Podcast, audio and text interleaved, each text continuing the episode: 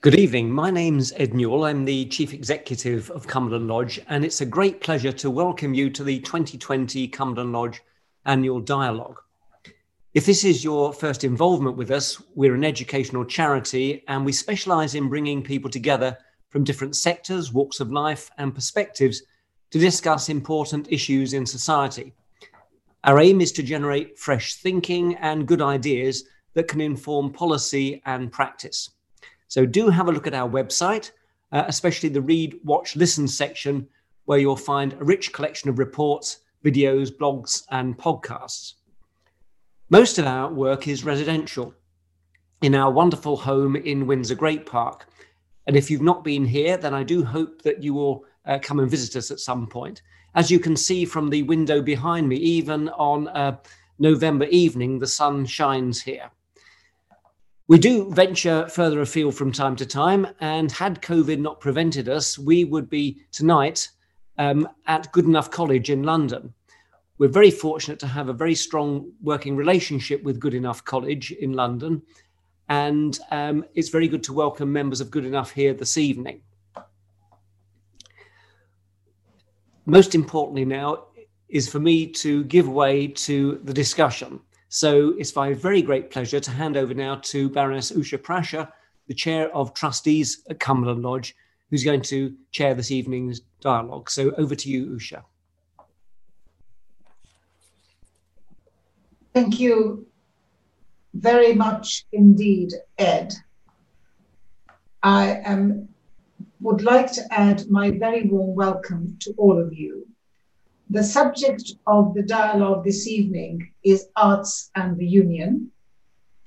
With Brexit looming, regional devolved powers demonstrating their assertiveness amidst the pandemic, renewed calls for Scottish independence or Irish unification, many people increasingly feel that the unity of the United Kingdom is either fragile or at stake.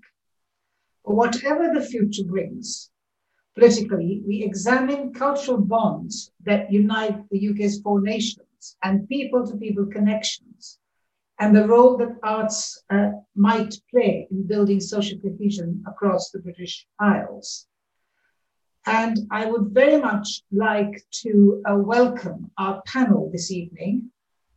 And it's Brianna Pegado, who is the executive director and uh, uh, uh of Creative Edinburgh Scotland, Roisin McDonough, the Chief Executive of Arts Council of Northern Ireland, Lucy Callan, composer and conductor, Goodenough College student in London, England, and Professor Sue Williams, who is the course director of Fine Art, Studio Site and Context at Swansea College of Art, University of Wales, Trinity St. David.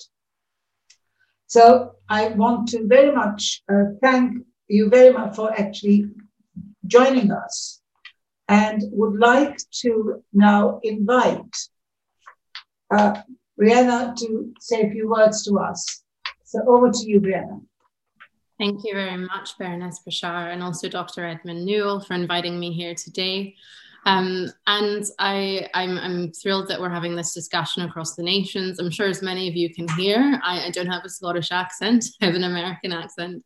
Um, but I've been, I've been working in the arts and creative industries in Edinburgh for the last 10 years. Um, in terms of this question of how kind of the arts and creative industries and culture can bring kind of cultural cohesion, social cohesion across the, the four nations. Um, I'd like to take us on a little bit of a journey um, back to the times of the Scottish Enlightenment, where many ideals and ideas around um, modern democracy and modern society were birthed. And you know, we we look back to those times of invention um, and many kind of uh, processes and systems that came out of came out of the UK and came out of Scotland and Edinburgh in particular. And I'd like to kind of introduce this notion of a second enlightenment that I see happening in, in Scotland that has an impact across the UK um, and across the world. Uh, and this is a second enlightenment of purpose driven initiatives, businesses, and social enterprise. Now, I mention this in the context of the arts and culture sector and culture as a whole, because what's happening at the moment is an incredible intersection of data and data futures. Edinburgh is vying to be the data capital of Europe by 2030. Um, and innovations taking place in technology um, and taking place in um, machine learning, artificial intelligence, and, and where that's overlapping with arts and culture. I think like many of the four nations, um, there's a there's a big kind of there's a big community based um, focus of the arts and culture. We think about the pandemic and the fact that so many people have turned to craft and to creativity as a means to get through the pandemic and to focus their attention on something else. Um, but more importantly, I think this notion of arts and culture um, is important to expand beyond that and to think of creativity itself. So, the organization that I run, Creative Edinburgh, is one of the oldest creative networks in the UK.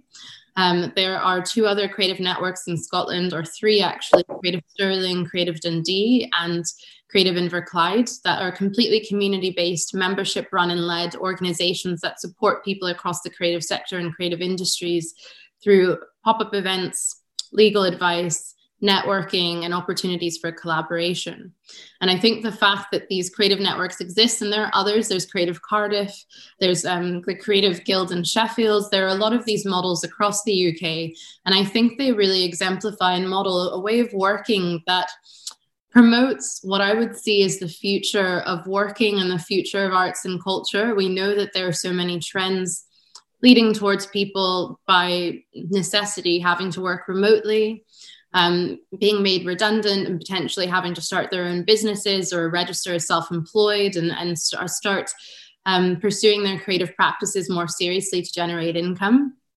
But I also think that this ethos of collaboration over competition, which creative networks promote, um, is something that's just in the fabric and the ways of working in Scotland. Um, when we think about, for example, the fact that 50% of the population in Scotland is, is based in two major cities, Edinburgh and Glasgow.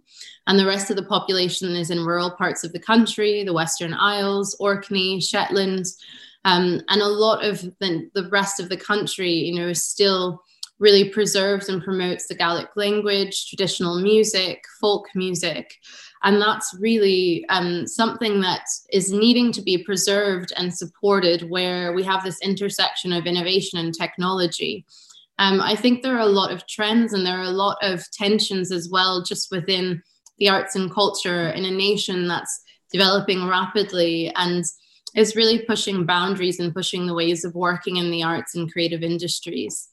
When we look at Brexit, which was mentioned, and also Scottish independence, I think that something to be learned from Scotland and ways of working. Um, the first is to say that our network and our members um, work across the UK, work internationally, and collaborate with with partners all over the world. There is never a sense of um, localism over internationalism or localism over nationalism. But I think, in terms of the way people relate and understand ways of working in the arts and culture and community projects are run, uh, does start with the local. I think some of that has to do with um, scarce resources, has to do with remoteness and being located in rural rural parts of the country. It also has to do with just this, um, I think, collective understanding of as I said before, it's about collaborating to share resources and ideas and, and to kind of make art and make work across sectors. And I mean this when I talk about music and craft. There's an incredibly strong craft movement, design movement, and that's everything from graphic design, product design, and a massive, massive um, recent kind of history of service design as well being incredibly popular. And the way that service design also overlaps with um, city planning, architecture, um, and also conversations around how we should actually organize our society. So I think, in terms of kind of the question around social cohesion and support and the union, I think there's a lot of polarization and there are a lot of questions around do policies that come from Westminster reflect the needs of people in Scotland. Uh, some are devolved, obviously, to Scottish Parliament, and those conversations and debates continue to happen.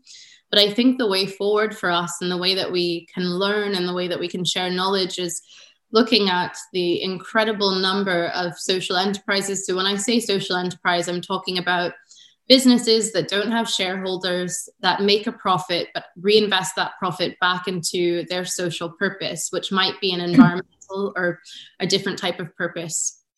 Um, but I do think that the way forward and a way for us to share knowledge and, and kind of collaborate is looking at the intersections of purpose driven initiatives, community led initiatives, and the real spirit of collaboration over competition, which would enable all of us to work together more coherently and cohesively and support one another across the union. Thank you very much indeed, Brenna, for that very uh, insightful uh, comments. Um, I would like, like to turn to Roisin. Uh, so, Roisin, over to you. Thank you very much indeed for the opportunity to um, speak um, this evening. Thank you, Baroness Prashar and Dr. Edmund Newell, for the invitation. Um, I've been Chief Executive of the Arts Council for 20 years now in, in Northern Ireland, and um, I've seen so much change occur, which has been extraordinarily positive over that period. Clearly, coming from Northern Ireland, and I live and work in Belfast, it is and has been a very unique place with its own unique set of problems and particularities and histories. And I just wanted to kind of quote something from um, one of our famous poets, John Hewitt, when we think about the whole concept of national identity or cultural identity. And I think for me, it, it, it um, resonates, though there are other layers to this, when he said, Celt, Briton, Roman, Saxon, Dane, and Scot, time and this island tied a crazy knot.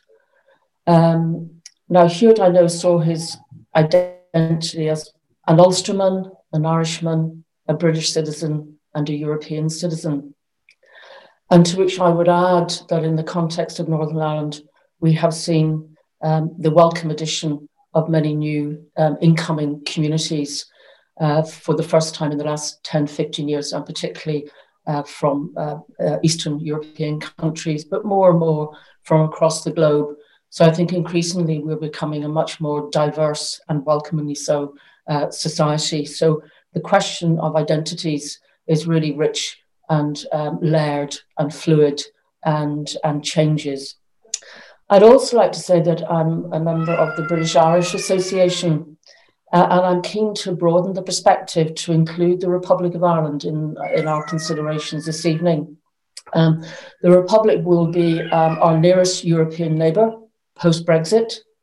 And we share with them much, not only in terms of, of language, but common historical and cultural heritage as well as orientation um, in the year 2020.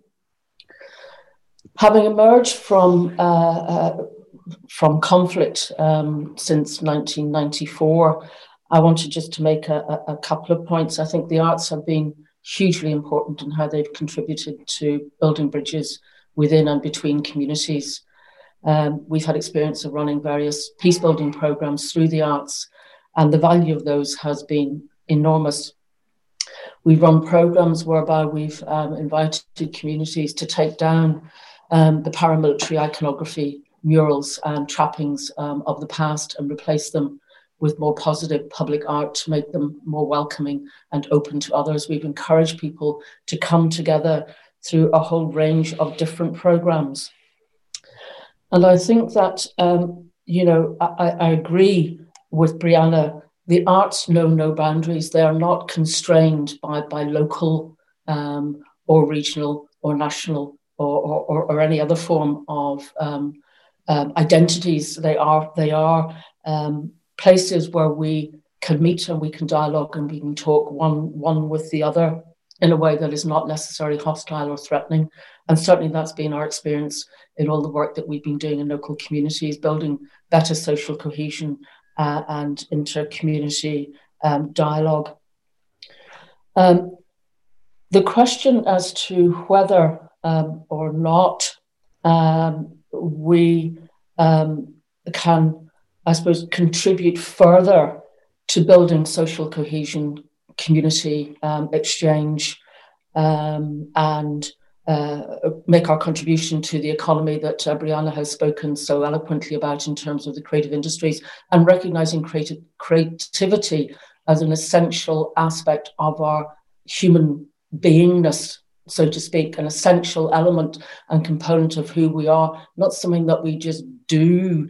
Um, to for a, an instrumental purpose. So it can have that, but it is fundamental to the nature of our human being and to be in society and um, uh, it has not been eradicated in any way um, by it springs back every time there is violence or there is a war what we do get is people expressing their fundamental impulse to show themselves as human beings across the world and to reach out to others and to express their cultural diversity and their rich heritage and that's something that we have to absolutely kind of treasure in terms of thinking about these islands and how culture is the byword for which we are known and how we exchange each other's arts and culture and creativity. Um, there are numerous examples of that being done institutionally.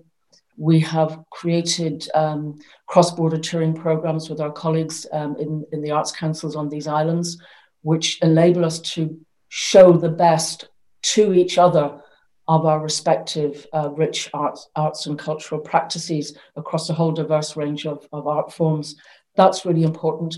And I hope we don't lose that um, when we um, leave the European Union. But as we all keep saying, we are only leaving the European Union. We are not leaving Europe. We're not leaving the rest of the world.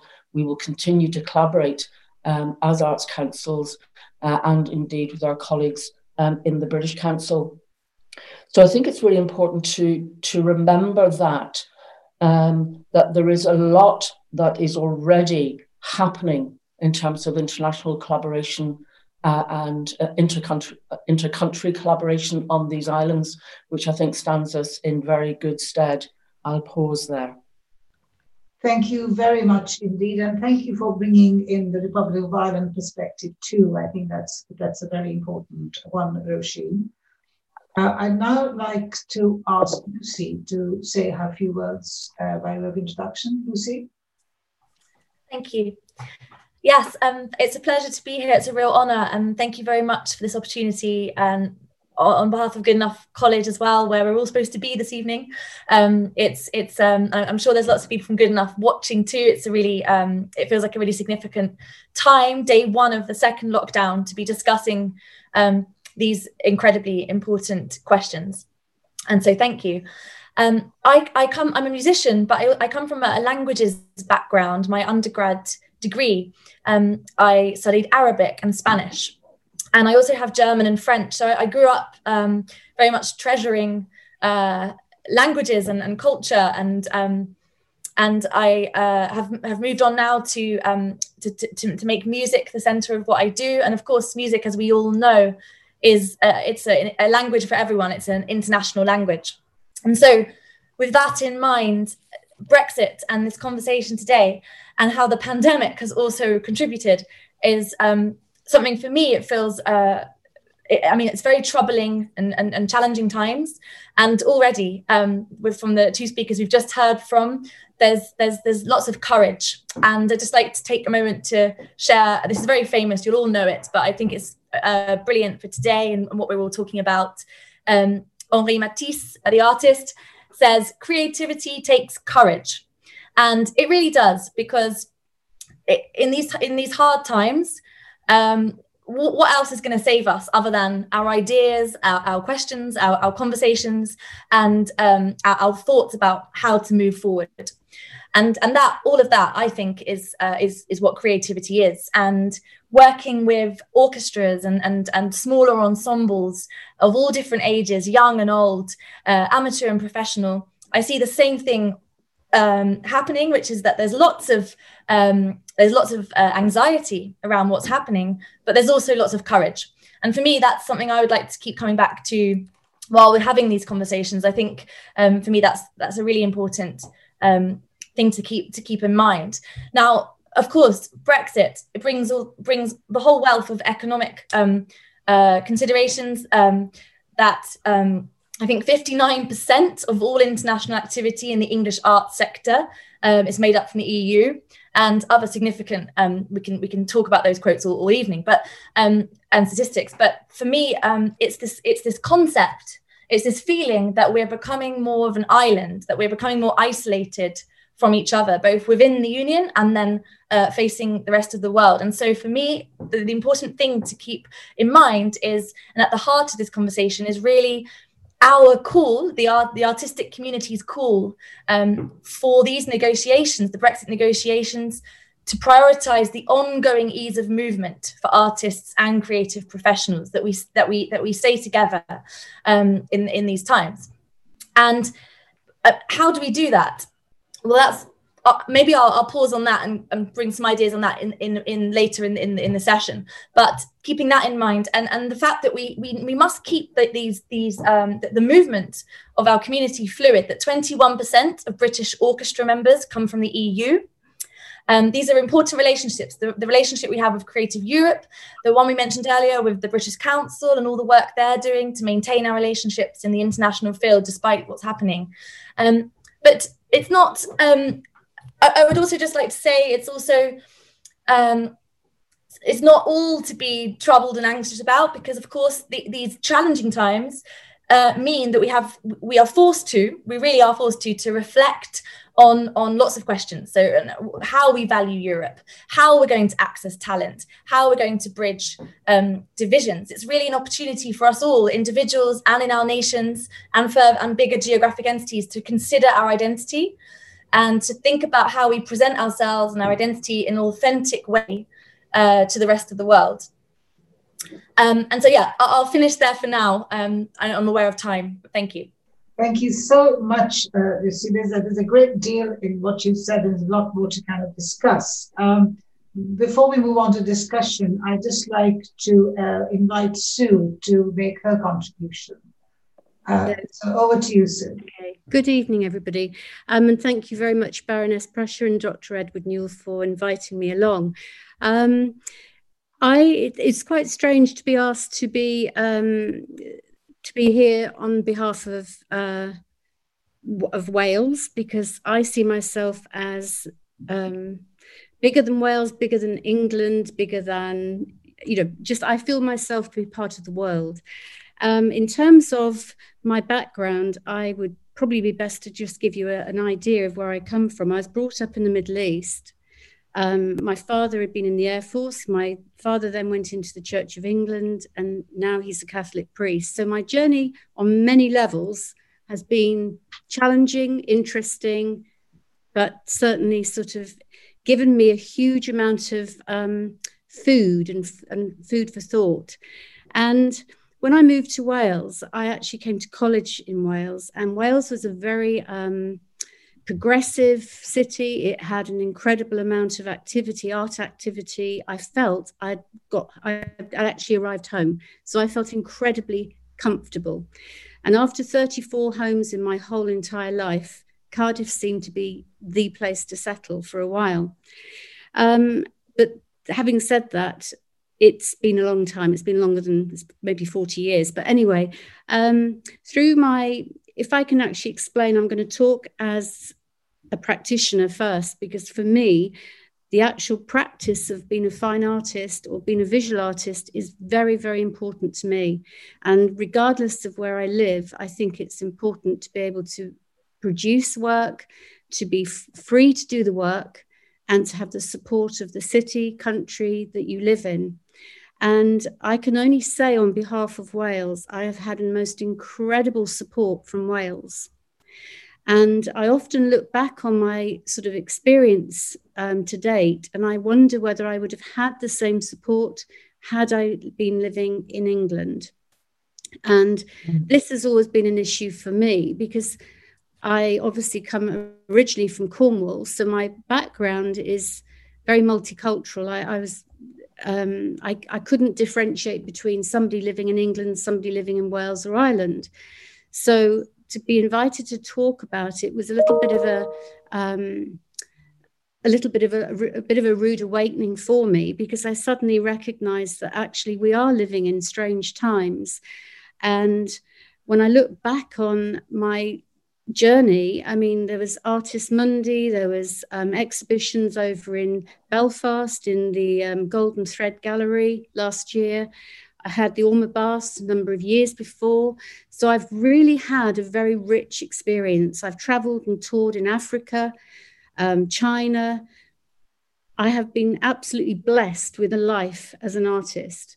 And I'm not going to just point the finger at COVID because I don't think we can just blame COVID. But I think my concern is that the the sort of Westminster's viewpoint on the arts is slightly disturbing and worrying. And I really want, as Wales, for me, I feel very passionate, having lived in Wales this long.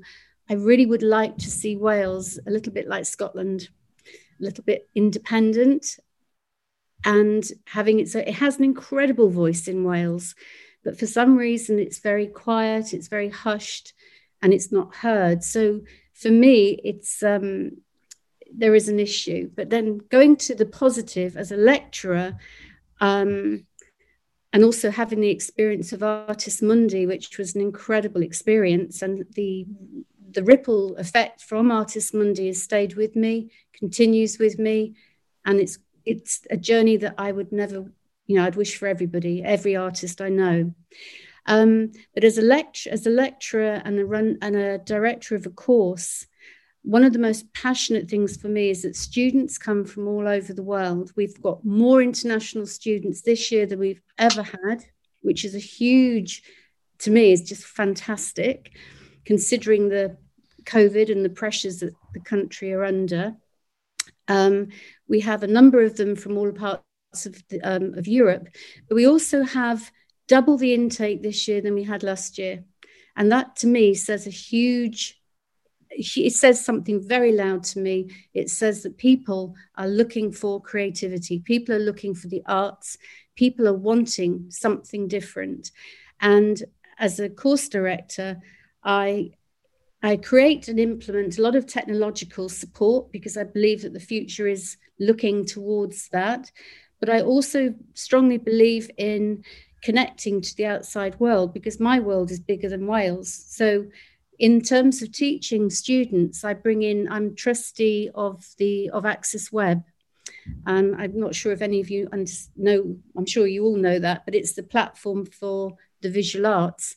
And with collaboration with Axisweb, we have created this fantastic fourth year bubble, which enables the third years to embrace another year as support when they leave.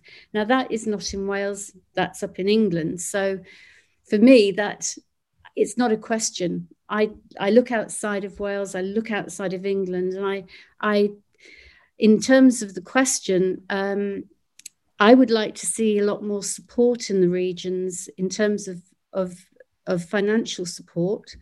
Um, I would like to see it a lot on a more equal footing. Sorry, fireworks.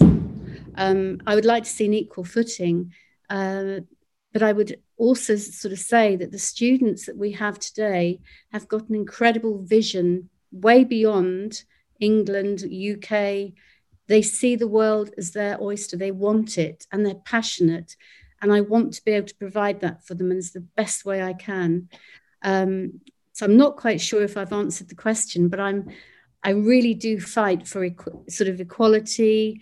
I fight for um, students' rights and I fight for their voices because we are living in times where voices tend, tend to be a little bit suppressed.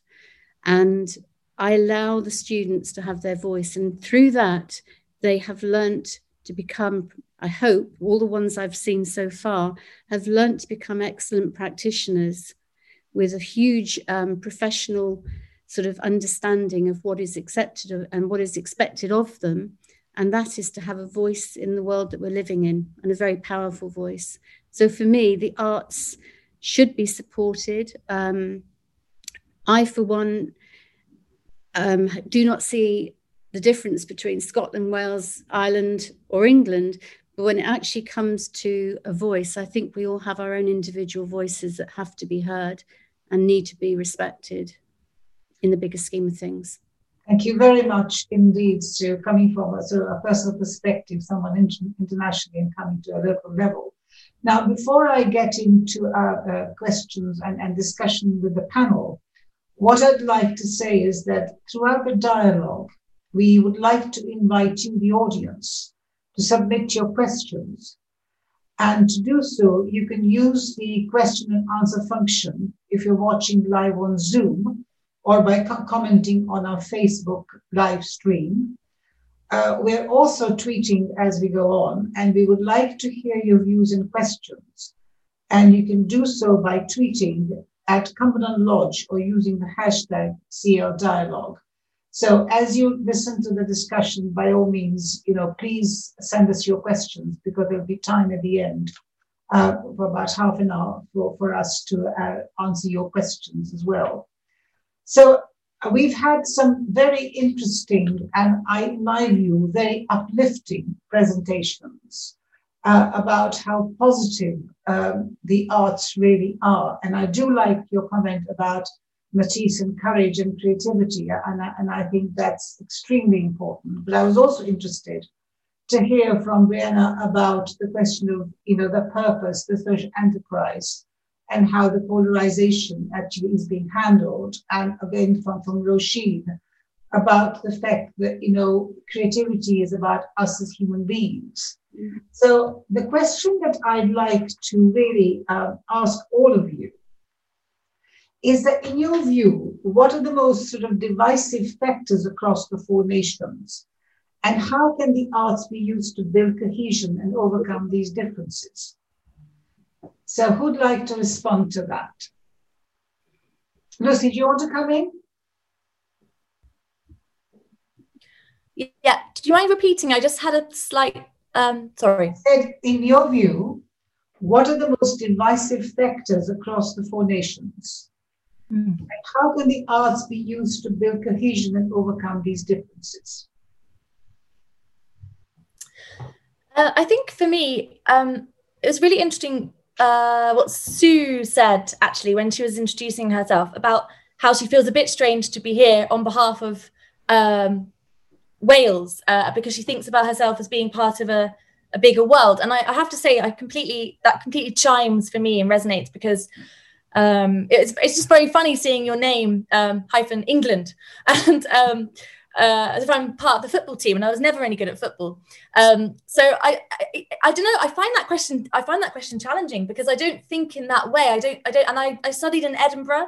I was living in Edinburgh for four years. Um, uh, very exposed to um, a lot of the conversation around Scotland and the independence. So, uh, but I, I don't, I don't feel. Uh, this might not be very helpful as a starting point. I, I apologise, but I don't feel a kind of um, I don't feel attracted to the divisions. I, I feel like I, I, feel very much um, part of a union of four of four countries together as one. Um, but uh, yeah, and I, I the, and um, a little bit related to what I was saying earlier about music being an international language. Again, uh, I don't I don't make those distinctions in that way when I speak to someone from Scotland or from Wales or from Ireland. Um, and here at Goodenough College, we uh, I mean every every other person you meet, we're all from different countries. It's it's uh, so it's a, yeah. I'm interested to see what the others might say about this. Um, so I appreciate I'm coming from quite an extreme point of view. I, would like to Brianna on that because I think you know you use the word polarization. It'd be interesting if you can elaborate a little bit on that. So, you know, th- this is difficult, uh, Baroness Prashar, because I think the question is how honest do you want me to be about this question? I wanted to be very honest because at okay. Cumberland Lodge, we like honest dialogue. Okay, okay, because I would be doing the Scottish people a disservice if I didn't say what I'm about to say. Um, you know, I'm American. I've been in Edinburgh for 10 years. My family lives across three continents. My mother was a diplomat, and um, you know, I'm from a nation that is very divided, that is waiting for its election results as we speak. Now, when I look at what's happening in the UK, and when I look at the conversations happening in Scotland and that have been happening for the last 10 years, um, you know, there is a difference and there is a division. And that division is very real and it's a historical one. You know, I, th- there's no way that I can try and encapsulate why these divisions exist without going back about 600 years in history. And there is a real sense of oppression and a real sense of misunderstanding and a real sense of resources not being distributed in a fair way and a real sense of um, you know misunderstanding but a lack of interest in being understood mm. and i think that this genuinely comes from what I'll, I'll compare it to the us for for um, some lightness but I think there's an arrogance that we need to address as a nation for us to move forward. And when I speak to that arrogance, I mean an arrogance in terms of, um, yeah, ways of working and ways of approaching things. Because when I go back to the collaboration over competition that I mentioned earlier, when I am down south and doing work in London or in England or um, in other parts south of the border, um, I notice an immediate difference in the way that I'm treated and the way that my work is viewed.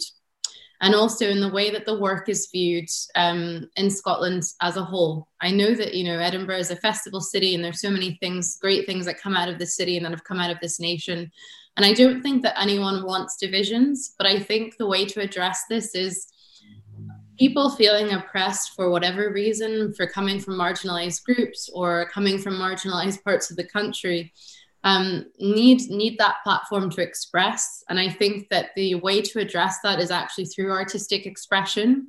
It's mm. artists throughout society that have forced us to reflect, to have difficult conversations, to reflect on the way our societies are organized. And it's artists that have been heavily political and some of the biggest disruptors um, in, in history. And I think it's less about divisive politics, and I think it's more about divisive times that there are a lot of issues that have gone really unaddressed for an incredibly long time. And I think that the structures in place are being challenged and are changing. I don't think that has to mean permanent division. And I don't think that has to mean um, permanent polarization. And technology has a lot to do with this algorithms, the way that um, information is being fed to us, echo chambers. There's a lot that's contributing to this across the world. It's not just in the UK. But I actually think if we're going to heal and we're going to move forward, it's really important for us to have some really direct and tough conversations. I think colleagues from other nations that have gone through that peace building work will be able to fre- reflect on this in a different way and bring different perspectives. But you know, I would be doing us a disservice this evening if I didn't say that you know those divisions exist for for a reason. But I do think that it takes addressing these challenges head on and being open to honest conversation and dialogue um, and finding ways of working past that. Um, it's possible and it's necessary and it's something we all want to work towards, but we have to acknowledge the history that's there. Before I uh, uh ask Roisin to come in, I'd like to ask you a question here. I, I, accept what you're saying, but are there examples of where there has been a challenge? Because in a way, arts can be very much used in a gentle way to have difficult questions. You know, that's what the vehicle of arts, arts can be used for. Are there examples where you've seen that happen successfully? There are many, and I think it would be difficult to identify one. Um, we know that you know the festivals, the summer festivals that take place in Edinburgh, are a beautiful example of um, openness, collaboration, the sharing of ideas across the UK and across the world. So um, I think Scotland's a very welcoming nation. Um, and I think that there are so many community projects, um, Arts Council projects, Creative Scotland was mentioned in terms of exchanges. Look at the Clore um, Leadership Fellowship, uh, so many examples and opportunities. So this happens on a daily basis. So I would say that these collaborations are constant. There are no specific examples for me to highlight. Um, but alongside that, you know, is everything I mentioned. I think that you know both can exist at the same time. Thank you for that, Roisin. Do you have any comments on that? Yes, I I do. Um, I think it would be fair to say, and has been widely observed as such, that the whole issue um, of Brexit has set a lot of demons running um, in this island, both north and south, and indeed um, has an impact and resonance across Europe. And we all watch what's happening um, uh, with the um, move towards the potential for Scottish um, independence as a consequence of that. I have to say, um, I think it has been a very divisive um, issue. It is still omnipresent. We have a situation, as you will know, on the island of Ireland. We have a border which is extraordinarily porous. People travel across it daily, uh, both for work and for living and for trade. And the risk of rupturing those that connective tissue of relationships that have been built up, uh, particularly in the context of the Belfast and Good Friday Agreement, is something I think that we have to be very mindful of and to be very sensitive to. In terms of the role that the arts play, it is critical that those boundaries and those borders that will be imposed should be as minimal as possible, and that our artists and cultural organizations and individuals who are involved in creativity can continue to travel freely and to have that exchange, uh, that vital exchange um, of ideas and collaboration and dialogue, as already has been said. So I think when we think about the, which is why I raised the issue of the island of Ireland and maintaining that door into Europe through our counterparts um, in the Republic with whom we've got very strong relationships um, in terms of um, um arts and culture is, is so essential. Anything that runs the risk of breaking that, I think, is, is, uh, is a very sad and very sorry, sorry day. In terms of the issue of identity, what we have seen is the growth of national identities some of which I don't think have been terribly helpful um, in terms of the rise, potentially, of the rise of English nationalism. And that, that has you know, really divided communities, both north and south, and along class lines, uh, and indeed along cultural identity lines, right across, um, right across England in particular. And the, um, the, the, the unfolding of that and the inability to deal with that fundamentally and to heal um, those divisions, which are so palpable, um, I think is a source of regret. However, I do think, uh, as we've all said here, that the arts and what it means to people um, and how we reach out one to the other and have those difficult conversations is so essential. And any undermining um, of support for arts and culture to do that and to bring further clarity and to ex- explicate the very profound contradictions and divisions that there are. It's not to shy away from them, it's to try and see if we can have another road into the conversation that makes sense of that and is respectful and encourages the dialogue that we need. We need more of that rather than less of it. I mm. happen to come from a part of the world which is the poorest funding ever in the history of these islands for arts and culture one positive thing um, to say is that the Barnett consequentials money that came as a result of COVID, we had a big debate about where they should go. And actually, they have all gone to arts and culture and heritage. Now, that's a first for us um, in, a, in, a, mandatory coalition um, with people who have very different views um, uh, politically on issues such as Brexit, identity, nationalism.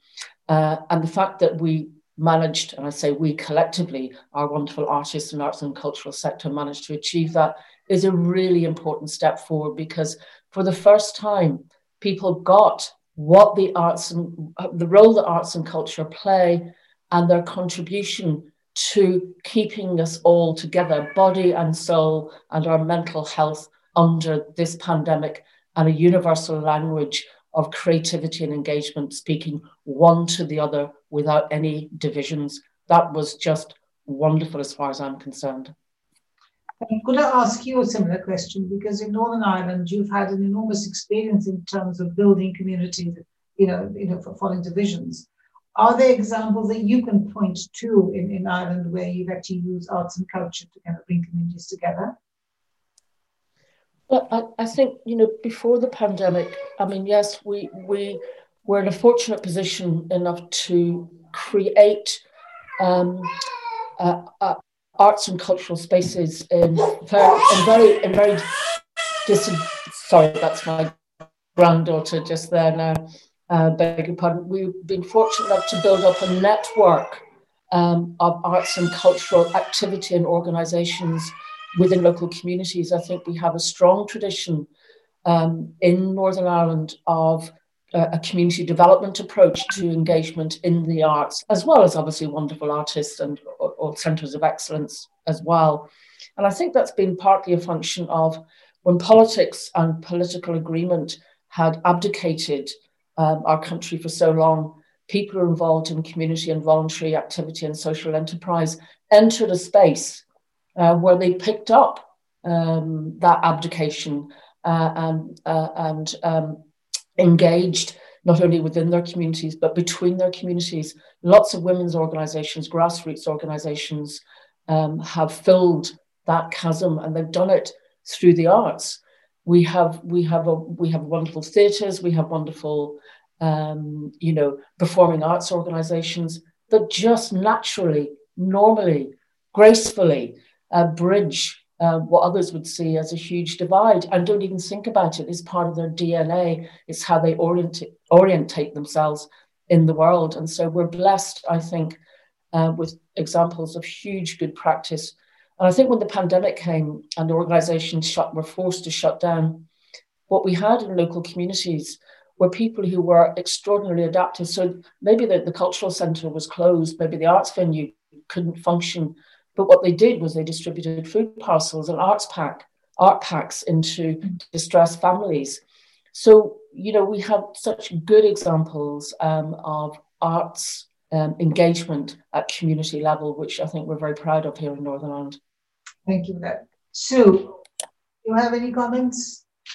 Um, yes, I, I'm, well, the two speakers just before me, I think, have said a great deal of of what I feel. Um, but in terms of um, my, well, for me as an artist and also as an educator, one of my biggest passions is to keep is to keep the community of the arts in every city possible. While we've got the the groups of communities, we've got a better chance of surviving whatever's happening in the society today. Um, my biggest concern, if at the moment, is maybe how education is being shrunk and that for me is a very big concern. Um, there's a lot of squeezing going on, and and it's nobody's fault other than the powers that be who do not understand that the arts through school and, edu- and higher education are actually the most important aspects of children's upbringing, um, the future of our societies, that it's a very relevant and important aspect and i am very, very concerned about that. I, will be honest with you. Um, I feel it's like a, a, fire that we're constantly trying to keep away from us in Wales, and I, it's a, it's a tragedy when Wales, like any other region, has a very, very um, poignant voices within their own cultures or within their own societies, within their own communities I mean, where I live or work in Swansea, the students stay. They very rarely leave Wales. And I think that says a great deal about the quality of life and the experiences of an artist within Wales. They're very, very passionate about staying with Wales. So I think, in terms of divisive um, behavior or actions, I do think it's about the arts, as, you, as um, has been said, with the arts and the artists have to use their voices and they have to make them heard. And it has to be loud and clear to make to move forward to make a better society to actually live in and work in. That's how I feel. Yes. Good. Lucy, you wanted to come back because you said you want to hear others before you respond. Is there anything you wish to add before I ask my next question? Um, only that it's it's just fascinating to hear those different perspectives, and um, I'm already kind of revisiting what I've said, especially from actually what Brianna was talking about, because I think um, I think it can be quite an easy thing to say. Oh, we don't see um, certain barriers or divisions. If um, I mean, I'm, I'm living a 20 minute cycle from Westminster right now, so um, I mean, it's it's it's a very. Um, um, I think it's always important to be mindful of your perspective in and the fact that you're always coming we can't help it can we? But we're always coming from a bias of some sort as a, a, small smaller tunnel vision of some sort. So it's really fascinating to hear actually what what you said brianna in particular there. Good. Uh, before I turn to the audience, there's one question which I'd like to ask all of you really is that what's been coming through the discussion so far is how crucial and critical the arts really are and how it doesn't see any boundaries and things that we can do both in terms of purpose, you know, creative linkages and all of that. But I think we all know that we are going through a pretty difficult period. You know, as I said, you know, there's assertiveness on independence, you know, the pandemic, and of course, growth in, in, in kind of nationalism. But if we want to really uh, make sure that arts are used for a very positive purpose in terms of dealing with some of the old standing divisions and actually building national identity, but also international cohesion and local cohesion, what are the things you'd like to see happen? Because, you know, some of you have hinted on actually more resources, freedom of movement and all, and so on. But if, let's say, you were given a clean slate, you know, what would be high on your agenda on the things you'd like to see happen so to make sure that we can actually use the arts in a very positive way. Um, so I, I'll go to Brianna, you. I can see you shaking your head, so I'd like to go to you first. I'll give all of the other panelists a moment to think about that. Um, yes, I, the first thing that I that I think of and that I say regularly uh, when I'm speaking on any platform over these last couple of months is I really want to challenge people positively to think about artists as essential workers. Now, I'm not in any way making the statement that our frontline workers, our nurses, the NHS, carers, and people in really critical roles in our society are not or are more or less important. I just want to challenge everyone to think that without artists and without creative people, we wouldn't have the laptops that we're watching this this um, panel on. We wouldn't have clothing. We wouldn't have buildings, schools, any materials that we use. And I think that actually we take for granted so many artists and creative people in our society. Art's not all about utility, of course not, but just this notion that actually we need art and we need creativity to survive. And I think um, a panelist referred to this creativity as being inherently human. Yes, you know, we're we're human because we create and we're able to invent things and make things and make them come into being in ways that actually other species are not able. Um, I think that's really important. And I also think that when we think about recovery, because we're having a lot of discussions at the moment um, in Scotland around recovery and also what this might mean for the rest of the UK and how we can contribute to that. And there's so much talk of a well-being economy. There's so much talk of technology and data and tech uh, helping us recover from COVID. Um, but there's not enough that's lent to the impacts of culture. Culture is likened to supporting our health and well-being, but still, I think too often it's seen as a hobby, as an add-on, as something nice to do. And I, I, would challenge us to look at it as essential and to treat it that way and to fund it that way, which means also embedding art and creativity in schools. And the last thing I'll say very quickly about this one of my heroes, Sir Ken Robinson, passed away this summer. And Sir Ken spoke about uh, schools killing creativity and the need for mm. us to encourage divergent thinking, thinking out of the box, out of parameters, thinking resourcefully, thinking creatively, um, how that fundamentally is missing from our curriculum and our education system. And if we're going to solve the problems that we are faced with, which includes the climate crisis and so many other challenges, many of which we're discussing this evening, we need a world filled with creative thinkers, divergent thinking, creativity that is really given the credence and the status and the respect that it deserves. So, my one thing would be treating creativity and arts as essential. Good. Who would like to go next on that one? I think that's a very interesting perspective. So, can I request yes. a little bit more brief because by, by seven o'clock I want to get to the audience questions as well. Okay. So, so, right, very quickly. Um, as a course director, I was given the the uh, decision to make whether we go online to teach or whether we go into the studios and work with the students face to face. And my colleague and myself decided that we were going to do face to face. And when we were asked about it, I said, well, they need their studios, they need an outlet, they need to be able to accomplish something of benefit to themselves on the mental health level, on physical involvement in their practice. So I'm of the same as um, Brianna. I really do feel that education is paramount. Okay, thank you very much indeed. Roisin and then Lucy.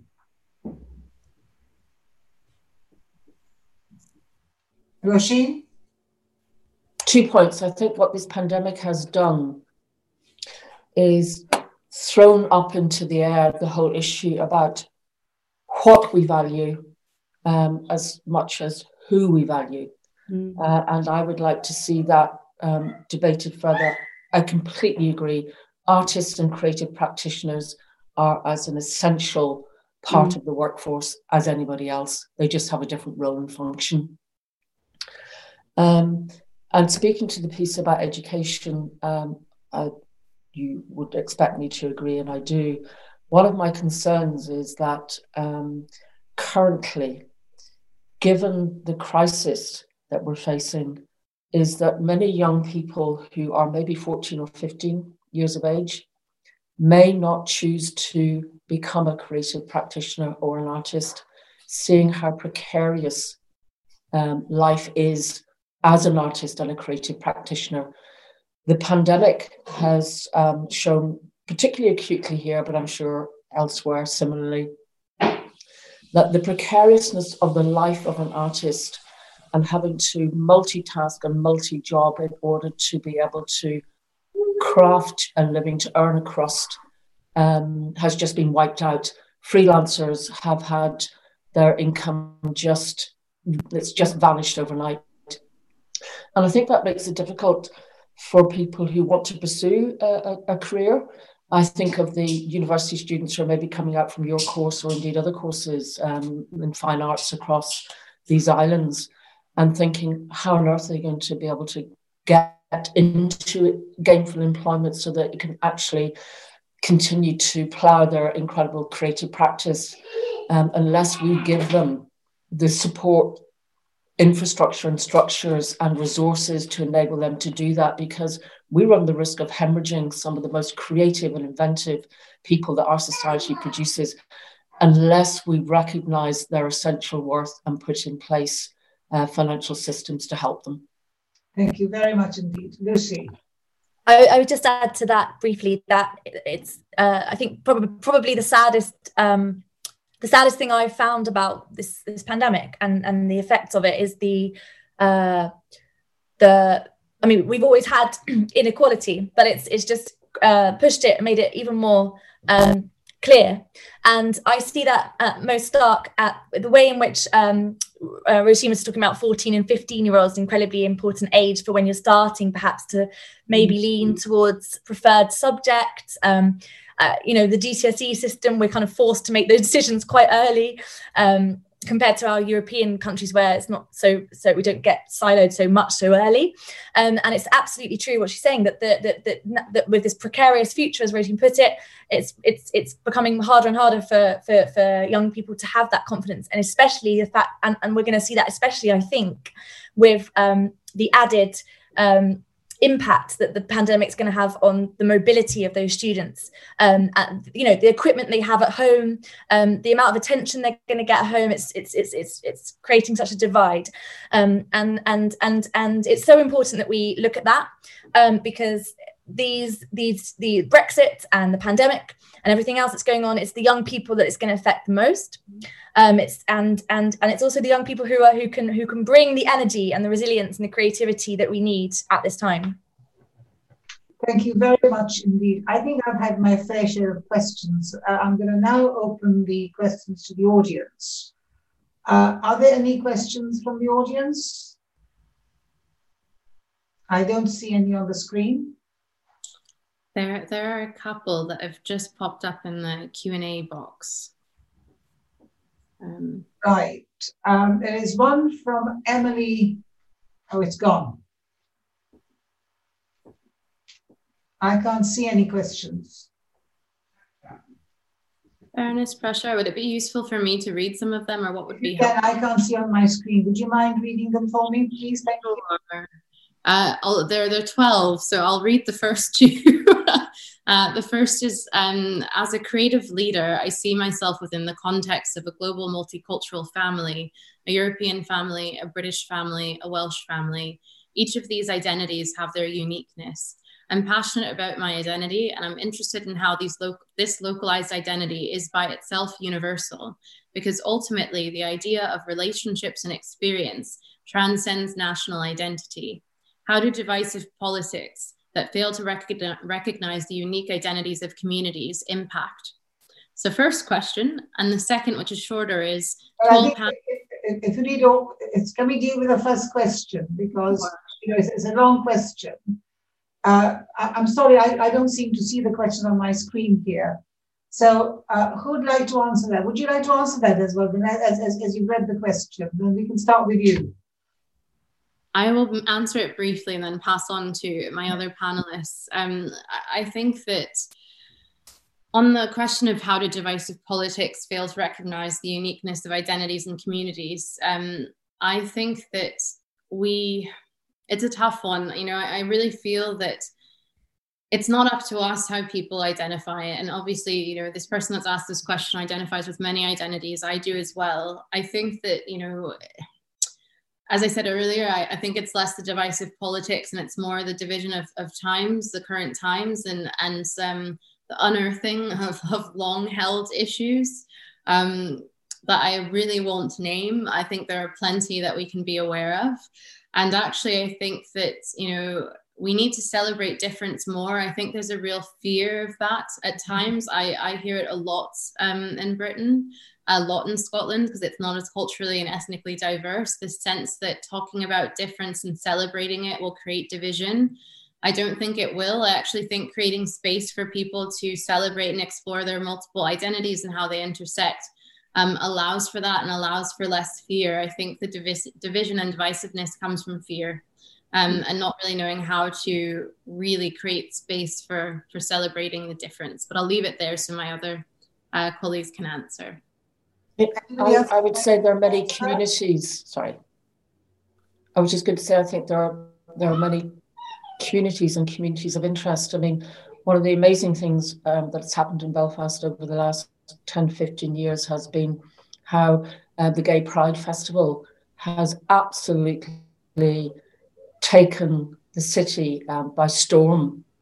And and I suppose it's a way of um, younger people whose voices um, uh, and whose sexual identity and preferences have not been heard and have been, in fact, suppressed um, in the context of a very um, atavistic um, sense of uh, uh an atavistic Northern Ireland um, has suddenly exploded onto the scene in a very, very positive way and has united uh, that community and the broader community behind it and its celebration of who it is. Uh, I just think that's been really uplifting. So I would say that you know identities are are, are, are multiple, and that the whole issue of gender and sexuality is is is becoming increasingly foregrounded in the world in which we live, as well as sense of national identities and can be a very strong unifying force. Mm. Anybody else, Sue or Lucy? Yes, um, I was just going to answer it in as much that um, having been in Wales probably about 40 years now living, um, I feel quite privileged living in such a beautiful and very sort of rich, cultured environment. Um, and I do, in many ways, because of the political climate that we're living in, there's a part of me that would love Wales to be independent in order to be part of Europe. And I think the loss and the fear of being detached from Europe is what most people fear in Wales, and particularly myself. And but having said that, I know that through the arts, we will still continue spreading our wings and going further afield. And um, so I do think that generally we all have a critical voice and we all we all know we have to sort of fight for the corner fight our own corners but at the same time i think we genuinely we're all looking for a bigger world and a more united world. Okay. Lucy?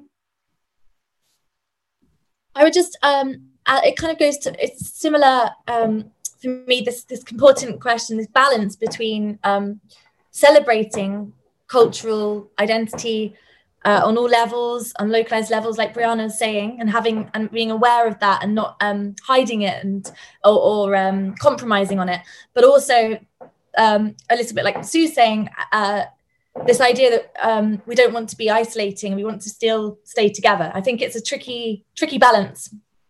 Okay. There's a question from Emily Gould who says, do participants feel that the kinds of polarization and unequal treatment Brianna talked about from the Scottish perspective also apply to the northern regions of England and possibly other regions some distance from Westminster? Has there been any progress in moving away from the very heavy concentration of UK culture and life in London? Lucy, do you, what, what do you feel about that?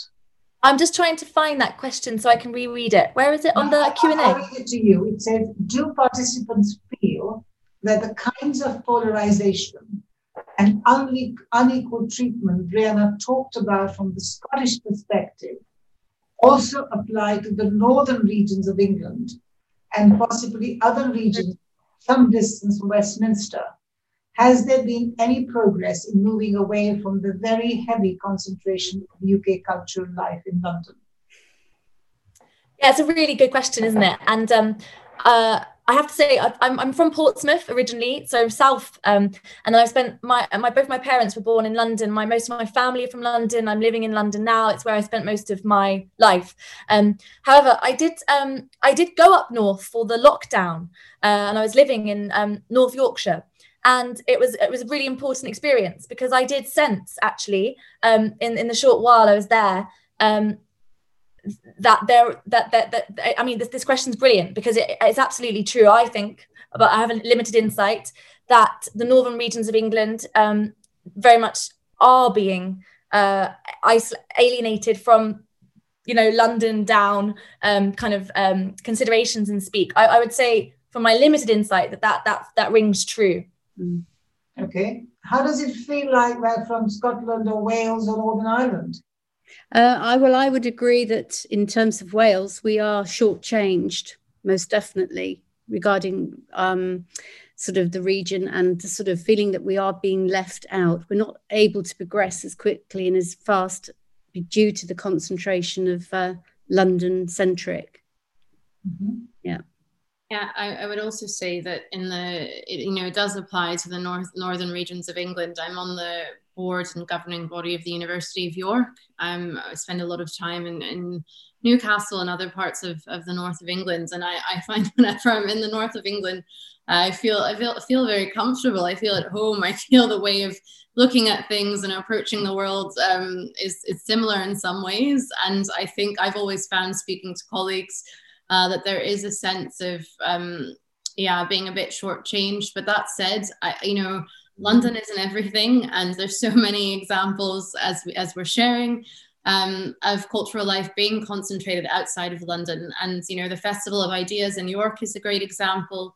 Um, there's so many examples of, of work that's happening across the UK. So I think that in terms of the concentration of cultural life, I think sometimes um, that are in the suburbs or outside of London, you know, really struggle with access to, to London to kind of engage with culture. Um, but you know, when it comes to the Midlands or when it comes to the north of England, you know, there's so many great institutions and organizations, but there is a similar feeling I found from from colleagues there. Okay. Roisin, do you have a perspective from Northern Ireland? Well, I mean, I think for many, we live with a historical legacy of not having had um, a government or having had a government that has come and gone and now, thank goodness, is up and running. So the devolved administrations are able to take their own decisions in relation to support for arts and culture. We have fared, I would say, not very well up until now, as I said earlier we have been the worst funded consistently for decades um, amongst our, our, comparable counterparts uh, in these islands.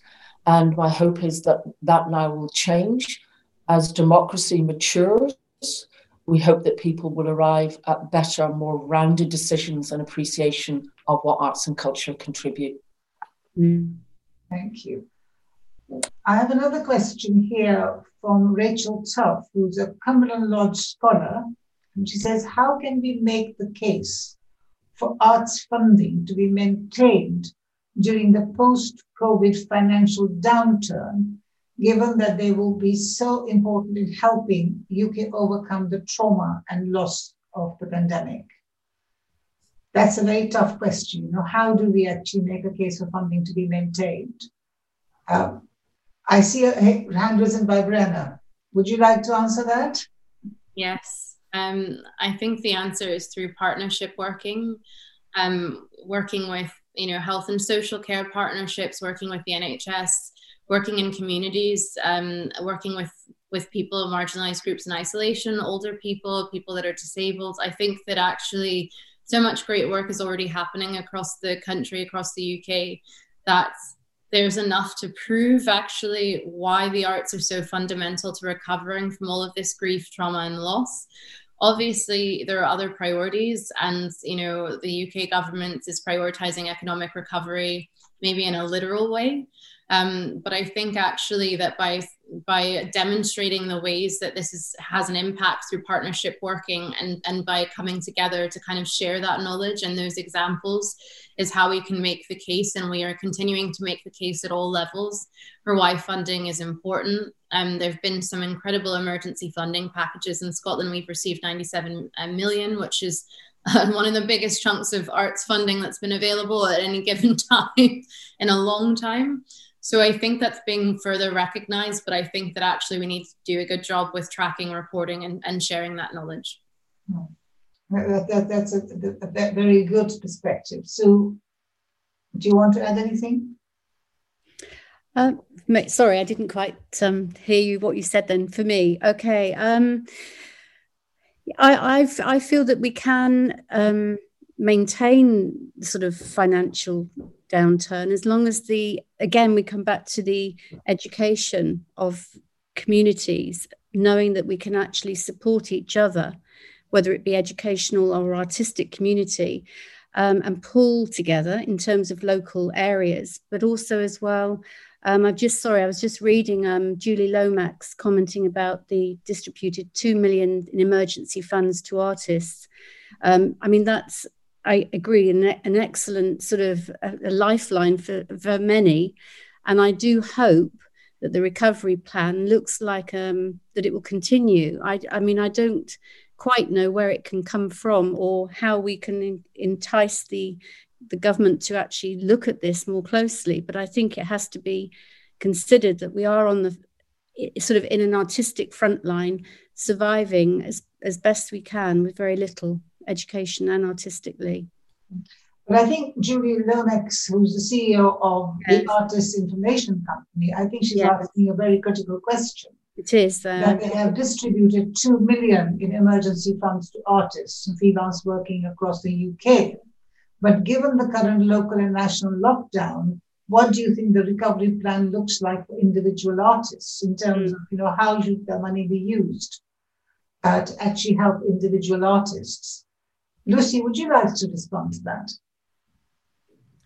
Um, I would just, I would just want to say that, uh, in, in response to the the initial question, at least, that um, isn't isn't the point that we need that, that there needs to be made um, that the that it's it's going to we're going to need art to to help us navigate through um, through this time. Um, I think I think that we don't really even know the the significance of what's happening now, of the impact it's having on all of us. Um, we can't know because we're in the thick of it. Um, we were just starting to readjust to uh, you know what people call the new normal. Um, us all taking it in our, at our own pace. Um, some of us needed to be in places, some of us not, and how that makes you feel. Um, and then, of course, now we're day one of the new um, the new lockdown, and I I I I, I don't I think we're we're not um, we're not able to i mean we can try but we're, we're so in the thick of it it's hard to really make sense of any of it and it's going to be art i believe the arts to, that's going to help us to um, make sense of all of this and and help us reflect on it and help us move forward as a, as a as um, you know as a community together. Um, so so for me that would be at the heart of any um, uh, debate as to why we need funding for the arts. It's it's really clear for me. Yeah. Um, can I just add there as well that because the numbers of students have risen for our intake this last year, to me is quite indicative of the people that do want to be involved in the arts and want to become practitioners. And that data should actually be part of a decision making at the source of um, additional funding and support. Can I just add that? Um, oh, sorry. Um, to say that politicians uh, have said to me, now this is pre pandemic, their postbags weren't full of people saying how wonderful the arts were and that they needed more funding. Um, that may or may not be true to varying degrees. So um, I suppose that's one thing. Um, secondly, what I would say is that um, in terms of arts mattering to people, I think there is a very important debate and discuss, rather discussion to be had about who accesses the arts and how important it is to them. So I think we need to do more um, in terms of opening up the routes um, of access to the arts, both in terms of employment, but also in terms of enjoyment, appreciation, and participation. I think that's vital. And the third thing I would say is what has become very clear in this pandemic is that all of those freelancers and creative practitioners um, that are employed um, and that are invisible often in many ways. They, you know, it takes seven or eight people to, you know, back up a, an actor on the stage. We know that. We know that. But the politicians are starting to realize that the connection into the hospitality and leisure and tourism industry that we need the arts um, to flourish in order for those other sectors to be able to um, uh, uh flourish themselves. I think those messages have really got through um, at the moment uh, to some of our politicians, and I think we just need to keep pushing, pushing at that door. Okay, Brenna, you were raising your hand as well. Yes, thank you, Baroness Prashar. I think when it comes to recovery for individual artists and freelancers, it's a very complex picture. We know that different artists and freelancers have different needs. You look at some that have been able to adapt, designers, um, you know people that maybe are musicians in theater but you know depending on your art practice and depending on your, the needs to to actually be able to make your work depending on how um, you know business driven profit driven you are how much of this is is is not your sole source of income i actually think that as a nation we don't have enough data and information on individual artists and freelance practitioners because they have fallen through the cracks when we look at um, you know people that are carers or parents or have caring responsibilities at home women being disproportionately impacted uh, people from working class backgrounds i think the answer one of the answers i don't have it but to recovery is actually looking at how are we investing in pathways for artists because apprenticeships are a pathway through and forward for young people emerging from college and university and other forms of training. Um, but the precarity of work is something that we need to address generally for the future of work. Uh, I think policies like universal basic income, I think un- unionization for artists and creative freelancers, which really depends on the art practice, is very valuable.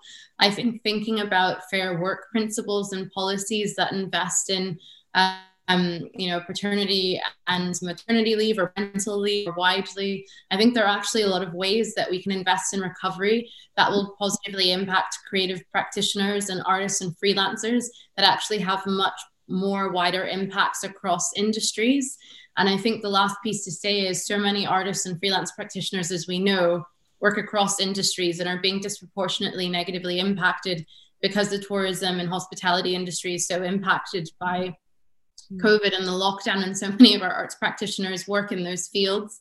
So I think we need to collect more data, but think about uh, policies and support that's going to help people across the board that work as self-employed and freelance. Mm. Can I can I just say at this point as well? This is why I, as as course director, I made a decision to re- have a collaboration with Axisweb which has enabled a great support for the fourth year. We call it the fourth year, but an, a year where they're needing support, needing advice, needing access to exhibitions, um, communities of other artists all around the country, not just Wales, not just England, but around the country, where they can actually visit, maybe change their environment, go into sort of um, residencies. So I think some something like Axisweb to me is an incredibly value valuable support to the future of the artists. Mm-hmm. There is one last question which I'd like to read from uh, Kay Scorer. I hope I pronounced the name correctly. She says, "How can Northern uh, uh, Northern Ireland, Wales, and Scotland help us to raise the status of the arts with our leaders in Westminster, or is it best for artists to move out of England?" I think the way I'd like to rephrase it is that the sense I get that you're very comfortable in Wales with the arts and you know get the sense in Northern Ireland, Scotland, you know. I mean, is, does it feel very different uh, to you than it does in, in, in England? I mean, it's. Uh, I mean, would you say that you feel better supported in terms of your context in Northern Ireland and Wales and, and, and Scotland about the arts, or is it for you an uphill struggle as well? Um, well, it, I, if I don't, if you don't mind me answering that one, in terms of my position, as I said at the beginning, I've been incredibly well supported by Wales and um, finan- both financially and um, on oh, well on every level. And I'm not quite sure if I would have had the same support had I been living back in England. So I I'm not quite sure how to advise anybody, but I would say that I have no problem about having moved to Wales at all. Very grateful I did. Mm. Roisin, how does it feel in Northern Ireland? Do you feel the arts are supported more than in Westminster? Uh, uh, it, it's a hard one to answer. I know I talk to my colleagues in other um, arts councils in Scotland, um, you know, uh, and Wales and and in England, and I know too that they have their challenges and are very aware of the stresses and strains that the system finds itself in, particular, not especially we're talking at this moment about the pressure from the regions and people feeling um, undervalued uh, and underrepresented in terms of the articulation of a national voice around what it means to be an artist or an arts organization um, in England. Uh, and I can say genuinely that people um, are struggling with that as uh, at an institutional level. Um, and I know there's been a big debate around the distribution of lottery resources and the lottery postcode.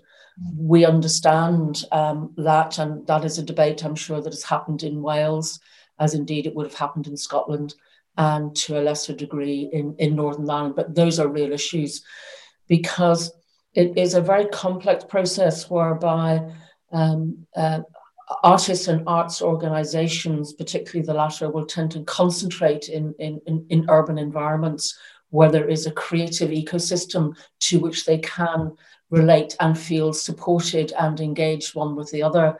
Now, of course, with the advent um, of digital technologies and home working, that, in a sense, throws that model really a little bit up into the air. And I, I think that's one of the positive things that has come out potentially of this pandemic is that the platforms that we have now to relate and to each other, to work together, and to present and distribute work has become more fluid, more open.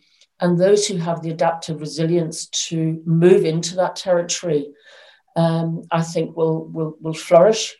As institutions, I have to say it's harder because as an institution, you are so hidebound by government accounting and regulations and, and all of that. Institutions, and I'm very conscious of this, we tend to be more flat footed mm. in terms of our response to that growing and changing environment. But I know this is something, as I said, that colleagues wrestle with um, across the Arts Council. So um, we're, we're, we're sensitive to that and genuinely want to try and alter um, that balance. Um, so I, will leave it at that. Okay. How about you, Brenna? Uh, very brief comments if either of you want to add anything. Yes, um, you know, there's scarcity of funding for the arts across the UK, and it's a challenge everywhere. I think the Arts Council in Scotland, Creative Scotland, is under a lot of scrutiny and pressure from the arts community around how it's distributed funding, particularly in the last three years. And I think as a result, arts and creative communities are simply doing it on their own and finding ways to make art happen. I think um, back to the comments that were just made, you know, that you could speak to someone in the north of Scotland that would say the arts are funded and more favoured in the central belt in Edinburgh and Glasgow. And there's a real remoteness and a real challenge around that. Um, I think that the digital kind of era and world will help, but we still have 20% of our population in Scotland that doesn't have access to broadband. Uh, there's real data and digital illiteracy kind of challenges um, or lack of access. Um, but you know the challenges are the same, or uh, there's a lack of resource, but there's also a lot of innovation and ingenuity as well. Good, Lucy. A very brief comment from you on this aspect, from if I may say so, the English perspective. yeah um nothing nothing i can't really add too much there because the the the the, um focus of the question was more on the other three. Um but just to add that i when i was in edinburgh um my four years in edinburgh i certainly um felt that there was more um i would actually say that there felt there was more uh, of a commitment to funding um for those in Scotland um, than I've ever kind of experienced as an English person in England. Um, and it maybe goes to a bit to what Sue was really saying um, about how she, she she's not sure, um, but if she would have had the same experience in England as she's had in, in, Wales. Mm. Yeah. Well, I think time is running out, and we have got a few minutes left. And all I have to really say that it's been a really engaging and a very rich conversation. I think we have just only begun to scratch the surface of it. There's a lot of issues that need to be pursued. But one thing which has really come clearly to me is what Brianna said that we've got to start looking at artists as essential workers in, in a way. And I thought that was very important. And the other common, common theme that came out is the importance of education, um, because I think all of you touched on that. And the third point, I think, which came from Roisin, was the question of a proper infrastructure. Because unless you really have institutions, you know, supporting people in terms of the arts, uh, I think it's going to be difficult. And of course, you touched very much on young people and inequality. So I think all these things are quite important, but I think there is a common ground that arts are really a critical and a crucial vehicle in terms of dealing with a whole range of issues and not list, you know, and the fact that uh, arts has no boundaries as such in terms of keeping people connected. But as I say, a very rich discussion. And I really want to thank the panel for joining us today. And I think for your very, very insightful and important contributions. And for me, it's been a pleasure to be part of this conversation. So thank you very much indeed for being part of the dialogue. And I also want to thank the audience, you know, and for the questions uh, and, and, and for your participation. And um, if uh, you want to um, get any more alerts about the forthcoming program of the Cumberland Lodge events, you can sign up on Keep in Touch page on our website. But I will hand over to Ed, who will give you a bit more details and kind of wind up. But from my perspective, thank you very much indeed. And I hope that we can keep in touch with you and keep the dialogue going in, in many different formats. So over to you, Ed. Thank you. Thank you very much indeed, Usha. And um, just to reiterate, if you'd like to get alerts about forthcoming uh, events, you can sign up on the Keep in Touch page of our website or by emailing us at inquiries at cumberlandlodge.ac.uk. And if you enjoyed being part of this sort of discussion, well, uh, we have a monthly dialogue and debate webinar, which generally takes place at 11 a.m. on the first Wednesday of each month. And you can dip into recordings of those on, on the website. Just before I say goodbye, just want to say uh, that, like all charities, Cumberland Lodge is facing difficult times during the pandemic. If you found today's uh, event useful, interesting, and you'd like to support our work, we'd be very grateful if you consider making a small donation. And you can do so via our Just Giving page. And we'll put the link up immediately after this webinar. webinar. But thank you once again. Thank you to Usha, to Brianna, to Roisin, to Lucy, and to Sue. Thank you very much indeed. And thank you all for joining us this evening. Good night.